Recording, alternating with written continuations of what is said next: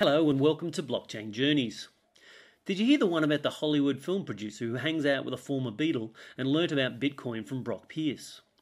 John Karas is my guest on this episode. As a film producer, he's worked with William Hurt, James Brolin, and Peter Falk. And he's now hooked up with Grammy nominated recording star Akon to launch the Acoin cryptocurrency in Africa. You might have heard of it. Apart from banking the unbanked, the coin will also power a $2 billion futuristic city in Senegal called Akon Crypto City. It's a really, really interesting chat covering everything from John and Ringo's vintage car collections to the phenomenon of minutaires. Um, that's Africans who've amassed millions of prepaid mobile phone minutes that they use as digital currency. Enjoy. Hi, it's Andrew Fenton, editor of Micky.com.au, and welcome to Blockchain Journeys. I'm here in Malta with John Karas. Uh, he's a Hollywood producer who's produced films starring uh, people like William Hurt, James Brolin, Peter Falk, amongst other people. He's now working on a new crypto project with artist Akon in Africa. Welcome to the show. Thanks so much, Andrew. Uh, before we move on to uh, Acoin, can you tell us a little bit about your career? I mean, did you always want to get into the entertainment business?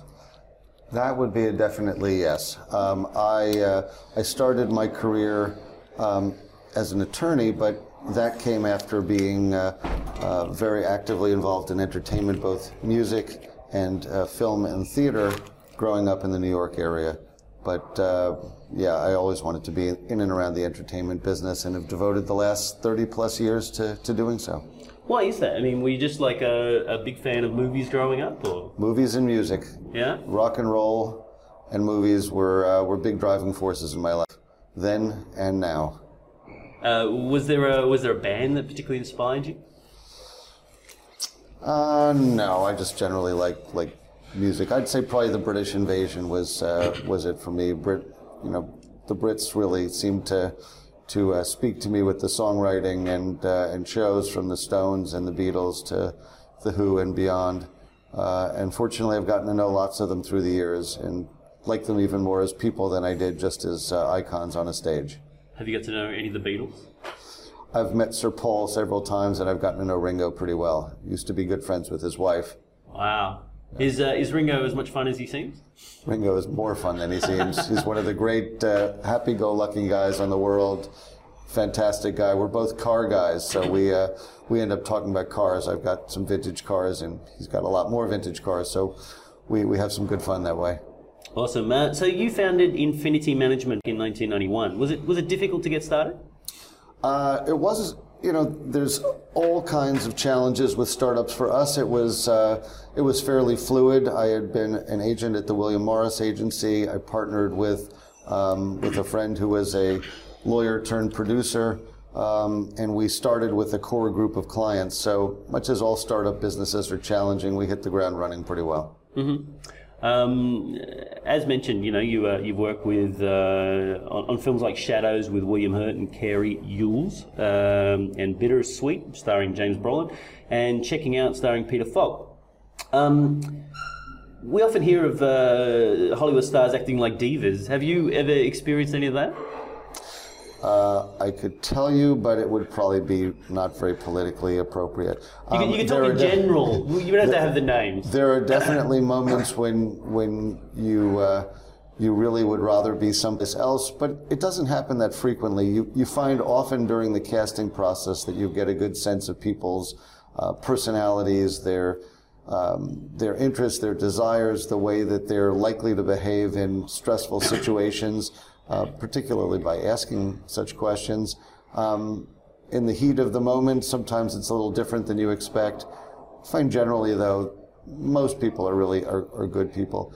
Uh, that gives me a perfect segue to say um, part of why I did as much of a pivot as I did. Um, although we do a, a, fair amount of film and TV and content business, um, when I'm at Akon, I, I, really never encountered somebody that was so true of spirit and just such a, a genuinely sweet and, and wonderful guy. So, uh, with huge caring for other people and uh, and just a genuine kindness. So, uh, a little different from folks in the in the movie business. I also spent many many years in and around the music business uh, as our company had a a very big division representing record producers. So, spent thousands of hours in recording studios uh, for years with a a friend and client named Keith Olsen who produced huge records like Fleetwood Mac, Fleetwood Mac, and Foreigner Double Vision, and Grateful Dead's Terrapin Station, REO Speedwagon, two biggest hard albums, um, all, all, kinds of records. And, um, you know, I've seen lots and lots of diva behavior in the recording industry with music superstars. Um, probably more drama there than in the film and television business, but uh, you know, Akon's a really unique guy, as, as we'll get to later. I remember um, hearing about uh, the Grateful Dead. They weren't divas so much as just like strange people. And uh, they, they, were talking to one of their producers and said, we, we really want the sound of heavy air. And the producers got no idea how to get the sound of heavy air. Like, how do you, how do, you do that? Well, that, that I couldn't say. I wasn't there during Terrapin Station. Um, I think they were just, uh, you know, guys that were really into the music and, and quite interesting in our current life and world, actually, one of my colleagues at, at Acoin is actually Bob Weir's cousin. So, um, he so was, he was me, the drummer, was he? The no, he's, he was the co-founder, uh, guitarist. grateful, great guitarist, and uh, and the vocals would usually. Um, uh, lead vocals would usually vary from a Jerry Garcia song to a Bob Weir song, mm. back and forth all through shows. Um, so uh, amazingly still around, still touring, and he's actually a fantastic guy. A um, lot of longevity, but uh, for me, I grew up actually as a as a Grateful Dead fan. Were you a Deadhead? Were you following them around? Probably. No, I didn't follow them around, but I saw quite a few shows going back to uh, to relatively early days. Um, fortunately for me, when I moved to California, they, they had a resurgence, and I saw lots of shows then uh, more than just the ones passing through the New York area where I grew up. But interesting to uh, to be to be able to you know to talk to Bob and talk about some of those different uh, eras that the band went through and you know life with Jerry in the early days and the band without Jerry now. So interesting. Um, I was an entertainment journalist for 10 years and uh, I now write about crypto. Uh, for your part, uh, have you noticed similarities between the two industries? Uh, the similarity to me is a sense of wanting to um, wanting to do something special, wanting to do something lasting. Uh, I think both industries. Um, less about the content in the entertainment industry, more about the people, but there's a real sense of wanting to uh, do, do something good for the world, to give back.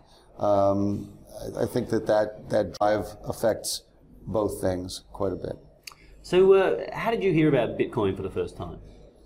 Um, probably through Brock Pierce. Brock's a good friend of Akon's and mine, and, and probably through Brock. So. And how did Brock sell you on it? Because Brock obviously is a big figure. wasn't uh, wasn't about selling. So Brock isn't a, isn't much of a salesman. He's he's mercurial. He's enthusiastic and he's brilliant.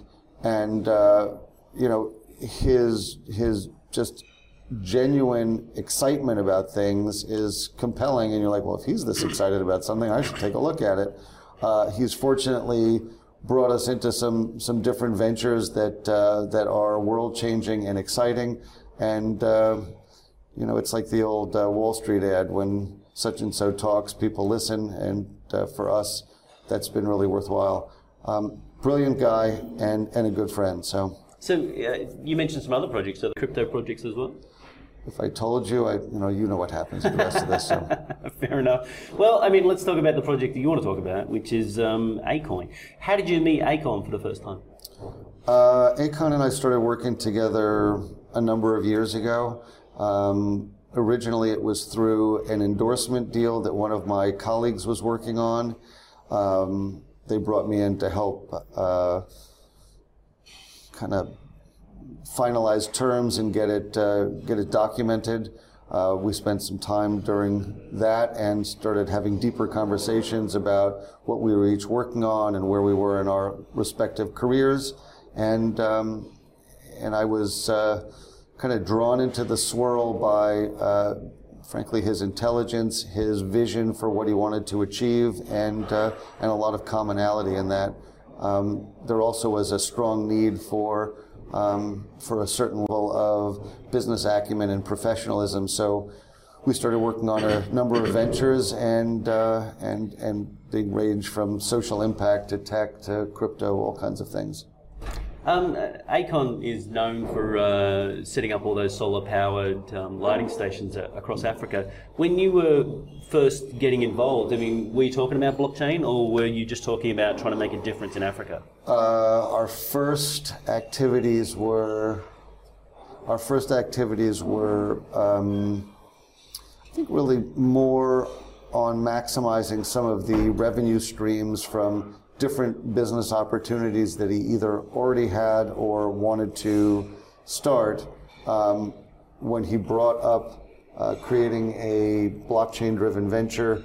Um, we really got into some deep dive conversations on what he wanted to accomplish and how. Uh, and then I set off to find and build and uh, first a vision and then a team to help execute it. So uh, why start up a new cryptocurrency? Why not just use you know Bitcoin or Ethereum or something like that to achieve your ends? Well, it's it's less about well. First of all, we're we're building a a true utility coin, and its its main purpose is to uh, essentially help um, not only entrepreneurs in rising economies, but to help a lot of uh, frictionless transactions and more flexibility across rising economies, Africa first and foremost, as Akon's from Senegal, and there is a gigantic need there. There are 54 countries, 54 currencies, 54 governments, some better than others, some more functional than others. Uh, there has been rampant inflation in various places through the years. Um, there is a very young and technically savvy population that often has leapfrogged over computers to mobile. And uh, and it's a place that is um, that has a lot of need and a lot of opportunity. So uh, again, why an, our own cryptocurrency? We didn't feel like there was anything in the marketplace that did exactly what we needed and wanted to do. So our token, which is now built and is in beta testing, uh, and that's only a small part of the ecosystem. The token just creates um, frictionless transactions, or mostly frictionless transactions uh, and does some unique things. We've created a proprietary atomic swap mechanism within the token so that users can go freely from prepaid cell minutes, which is a primary store of value in Africa, into fiat currencies like dollar, euro, pounds, and the local fiat currencies, to a bunch of other cryptocurrencies from Bitcoin, Ether, Ripple, etc., to uh, to the cryptocurrencies, the altcoins of our DApp partners if they have them. So uh, that ability to just have an internal exchange mechanism creates all kinds of opportunities for for local users, particularly again Africa, Southeast Asia, to a certain degree India, particularly rising economies. And for us, creating that was super important. I think what we've seen with um, Facebook and Libra is that um, there's a lot of regulatory pushback um, from uh, the existing financial order to people trying to uh, bring in new financial orders. You're, um, you seem to be trying to have a new sort of economic system that unites these 54 countries, I think, in Africa. Have you had pushback? It's it's it's the users in those places. We're not looking to supplant uh, national currencies. We're we're doing something that's an overlay for users to give uh, to give people more choices. Um, we're not uh, we're not again doing anything that um, it, it's more of a, a, movement for people than a, hey let's go do something uh, negative to the existing world order or governments. Um, no, you want to do something positive, but yeah. they, they, don't always see it that way. Like I was just talking to the yeah. guy from World Vision, and he's saying, you know, they're trying to deliver aid in East Timor using blockchain, and they're still getting pushback because the uh, the government doesn't like it. Well, and and therein lies the rub. Um, every implementation you brought up, Akon Lighting Africa. Akon has brought solar lighting into now 18 countries in Africa over the last six and a half, seven years. Um, every one of those projects was done as an RFP for either the national government or a local government, every single one. None of them were done privately. They were all done in a competitive bidding situation. They were all done with and through the governments. So we have a lot of political relationships, and um, and people are, are looking at us as folks that want to do good. And then secondly, um, you know, this is this is again a an alternative choice, and the people are already making that choice. The entire use of prepaid cell minutes versus traditional fiat currency in banks, which is how much of the transactional life occurs across the African continent. Um, we just fit along with that. We're also, you mentioned Libra, we're also a last mile solution. There was a great article written a couple weeks ago about our efforts to bank the unbanked. Quite worthy for your, for your listeners to take a look at. You mentioned Akon sort of uh, can open doors. So I mentioned it's a bit like uh, Bono from U2. Like you get a certain level of celebrity. Is singer? And, One and of can, my favorites. You yeah. can uh, you can get stuff done that other people can't done. For the benefit of people uh, listening in parts of the world, you know, where Akon isn't as big. How big is he in Africa? Like what sort of level of celebrity is he? Michael Jackson big? Uh, bigger than Michael Jackson. Bigger than Michael Jackson. Wow, that's that's huge. Uh, we need a huge security team when we go to Africa, not because we're worried about anyone wanting to harm him, just because of the number of people that just want to touch him, want to take a picture with him, want to shake his hand, uh, want to thank him for the things that he's done for the continent. Um, it's it's unbelievable to see and participate in. He also, and we have big activities in Africa, particularly in uh, in, in music and tech. Uh, starting to do a lot more in agriculture, uh, starting to be working heavily in smart cities and real estate development and housing, um, along with energy. Um, so lots and lots of activities, all of it to help uh, improve the conditional of living for the average person. Not, hey, you're already rich, you live in a in a palace or a mansion or whatever. We're going to come up with a different palace or mansion for you. This is really about helping the average person have a better set of opportunities, better quality of life, and people are incredibly appreciative of that. One other uh, just sort of fun anecdote. One of my colleagues um, who spent 20 years on Wall Street and then for the last three years has lived in West Africa in Abidjan and Cote d'Ivoire. Um, he was there with his uh, his wife and his sister-in-law in some local bar, and uh, an Akon song came on, and the entire place stopped chattering and sang along. And then another one came on, and they sang along. And this is you know midnight on a Thursday in Abidjan, Ivory Coast. Uh, you know, completely, um, you know, just what happens in life there. So, um, we good. Um, a lot of people start up cryptocurrencies. Um, they obviously make some money out of it. You, is this a pure, purely a charity thing for you guys? Uh, no, this is a. Our belief is that all um, social impact ventures, if they're for profit, they will grow bigger, faster, better. Uh, of course, the profitability is some for the company, but equally and importantly for the users. Uh, the token is intended to be something that will increase in value, both by a limited circulating supply and by more and more and more utility and by a rising pool of assets on the company level. So, no, it is a for-profit venture, and uh, and and again, our belief from having done both things, as we do have a foundation, um, Acoin Foundation, uh, the company is indeed a for-profit venture. Uh, we have a lot of charitable activities and focuses. Uh, so, um, keep going. Yeah. Please do. Side. Uh, you have a lot of charitable.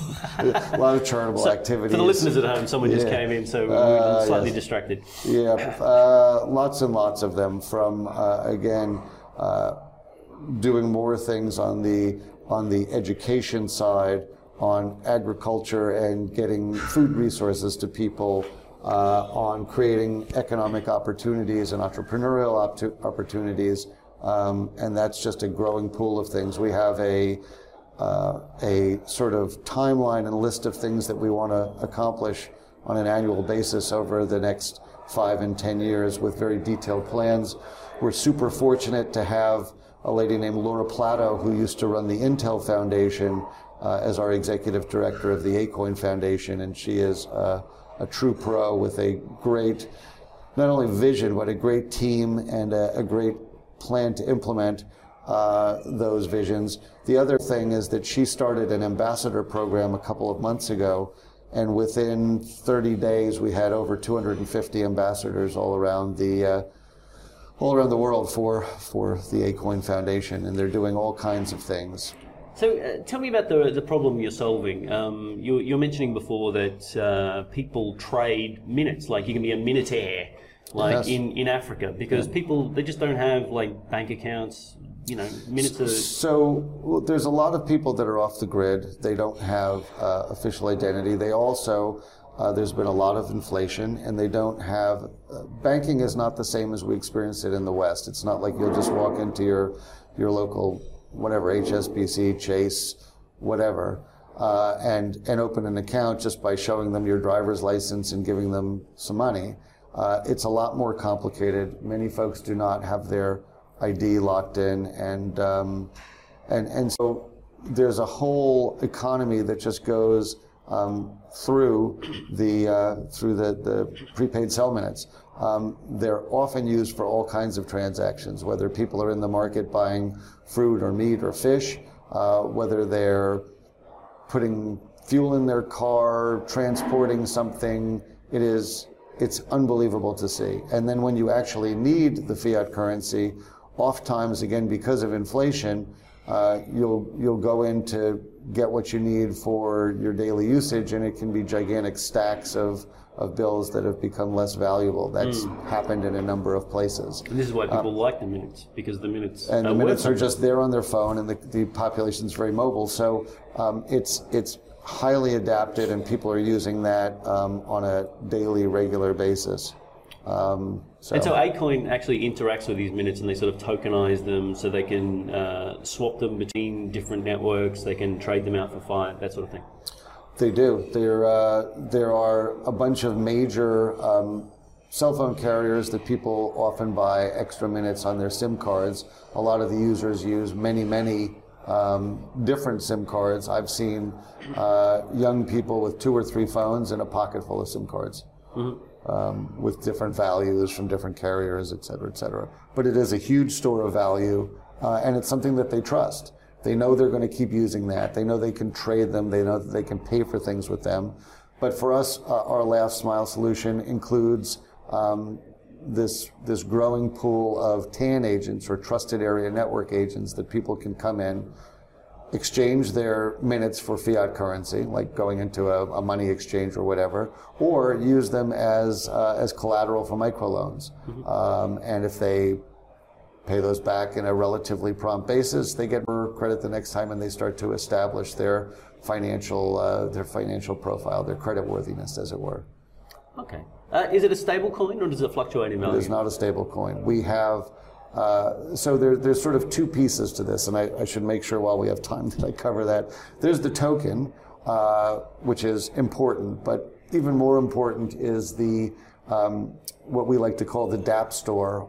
So within our wallet, there is a, uh, a growing pool of dApps or decentralized apps that are there for our users to find. And the biggest thing that we really are, and the big solution that we're looking to provide, is that there are all kinds of innovations in, um, in the blockchain world that average people have not found their way to. And what we're really looking to be is a really strong marketing platform, initially curating that, that pool of dApps in our wallet, eventually uh, really opening that up, and it is open to start with, but we've really curated the first number of dApps But what, what, what do they do? I mean, are they lending things? Are they all trading kinds things? of things. So, for, for example, uh, Medici Land Governance uh, digitizes land records across Africa and beyond Africa and South America initially. Uh, Connect Hub is digitizing medical records and pharma trials. Uh, Guardian Circle is an overlay 911 system that works globally. Um, we're doing a set of brand-driven charity sweepstakes with uh, with Lottery.com. That'll be on there. Um, there are a number of uh, there's a Pledgecamp which uh, provides um, crowdfunding solutions and education for founders to help them run their businesses better. Uh, there are some uh, some coding tools. There's there's a variety of things that are that are are other people's uh, really innovative uh, crypto solutions for all kinds of things. Um, so our mission is to help give people access to those things that they might not have found otherwise by curating it, and then helping those uh, those blockchain uh, businesses find more users, particularly in rising economies. So while they may have people in the US and Western Europe and, and Asia using some of these things, they often can't find access to Africa, Southeast Asia, parts of South and Central America, etc. So when does the whole thing, you know, kick off? When does it go live? Well, Andrew, no. So we're in beta testing now. We will actually be live within the next somewhere in the next 75 to 90 days. We'll also be doing our IEO in the next 90 days. And how so, do you get people on board? Like, uh, obviously, it's an attractive platform for them, but they still need to hear about it and still need to understand it. I'll give you one little anecdote. The first time that we mentioned um, Acoin was in an interview at Cannes Lions uh, a year and a half ago. Um, we were very, very early days, and we got 80 some thousand uh, emails in the first six hours crashed our system. we did not have enough people to really service that. As we start to do uh, press about this and talk about it from Akon's biggest platform, which is uh, the stage and um, and a lot of the film and television and radio interviews that he does, um, there's just a huge amount of reach out. Um, in fact, there's been more reach out again that we've had to add a lot of folks in to to be able to help um, integrate folks, answer questions, do customer service, et cetera. So we're really not, uh, what we're far more concerned about is making sure that at launch, the system is, is completely functional, ironclad, and that any, uh, questions are there to be answered with a, a, a vibrant and well-informed customer service team.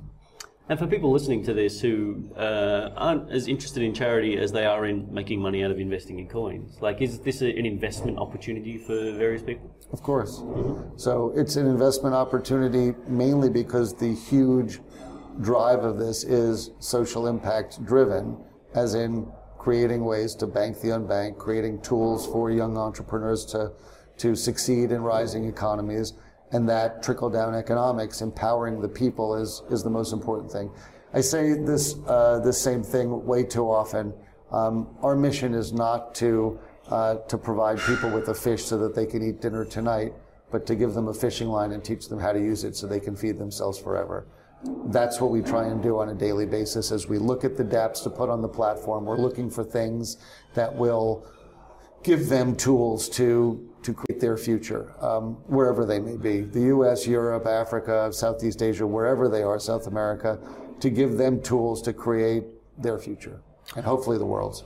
So, uh, what's the total supply of this thing, and is it um, is it an inflationary currency? Do you add more to it? We don't add more to it. It's a fixed system. There are 400 million tokens only. Uh, they're not in circulation at IEO. the way IEOs work, uh, as I'm sure you know, typically we'll start with uh, 10% or so of that available and circulating. Uh, we work closely with Deltec Bank in the Bahamas in Nassau. They're a 74 year old private bank. Uh, they also happen to be one of the prime banks of crypto. They are the largest holders of crypto assets, pushing up on 5 billion. They're the bank of Tether, of Bitfinex, of quite a few others. Um, so uh, we're actively working with them to to manage our token supply, uh, make sure that there's we have a, an escrow mechanism and some other hedging uh, strategies to make sure that there's not some speculative behavior that affects the value negatively. Because again, this is meant to be a true utility coin used by users en masse across the world. Well, a fluctuating value certainly uh, makes it more difficult to use like that, doesn't it? Not necessarily, because what, uh, as we talked about on the DApp platform, there are multiple stable currencies that'll be in there.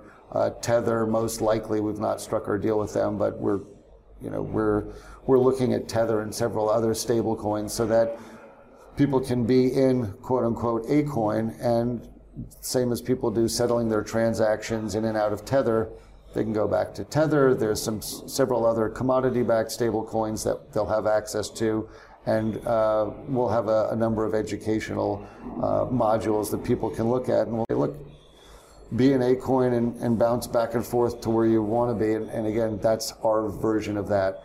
we don't want to lock the value to, you know, say a dollar or whatever on a daily basis because we want the value to grow over time. Mm-hmm. We want the users and those those uh, growing economies to have a way to make money, to have it be a store of value instead of just a prepaid cell minute that stays relatively fixed, to have a tool that can increase in value.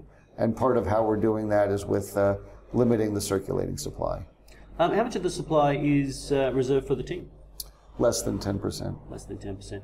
And um, one of the problems with uh, banking the unbanked, uh, especially with the new FATF regulations, is um, KYC and identity verification. Mm. How, how are you uh, dealing with that issue? Because a lot of these people don't have passports, they don't have driver's license. I mean, but you will need to presumably verify them, or is it going to be used like cash? Uh, investors need to be verified, uh, users don't. So if somebody was, uh, you know, um, if somebody was going to uh, go into a, a TAN network or buy, you know, X number of tokens on the, uh, um, you know, on an exchange or whatever, that's that's uh, that's up to the way those people regulate. But for investors that are that are buying the tokens from us, it's all KYC AML.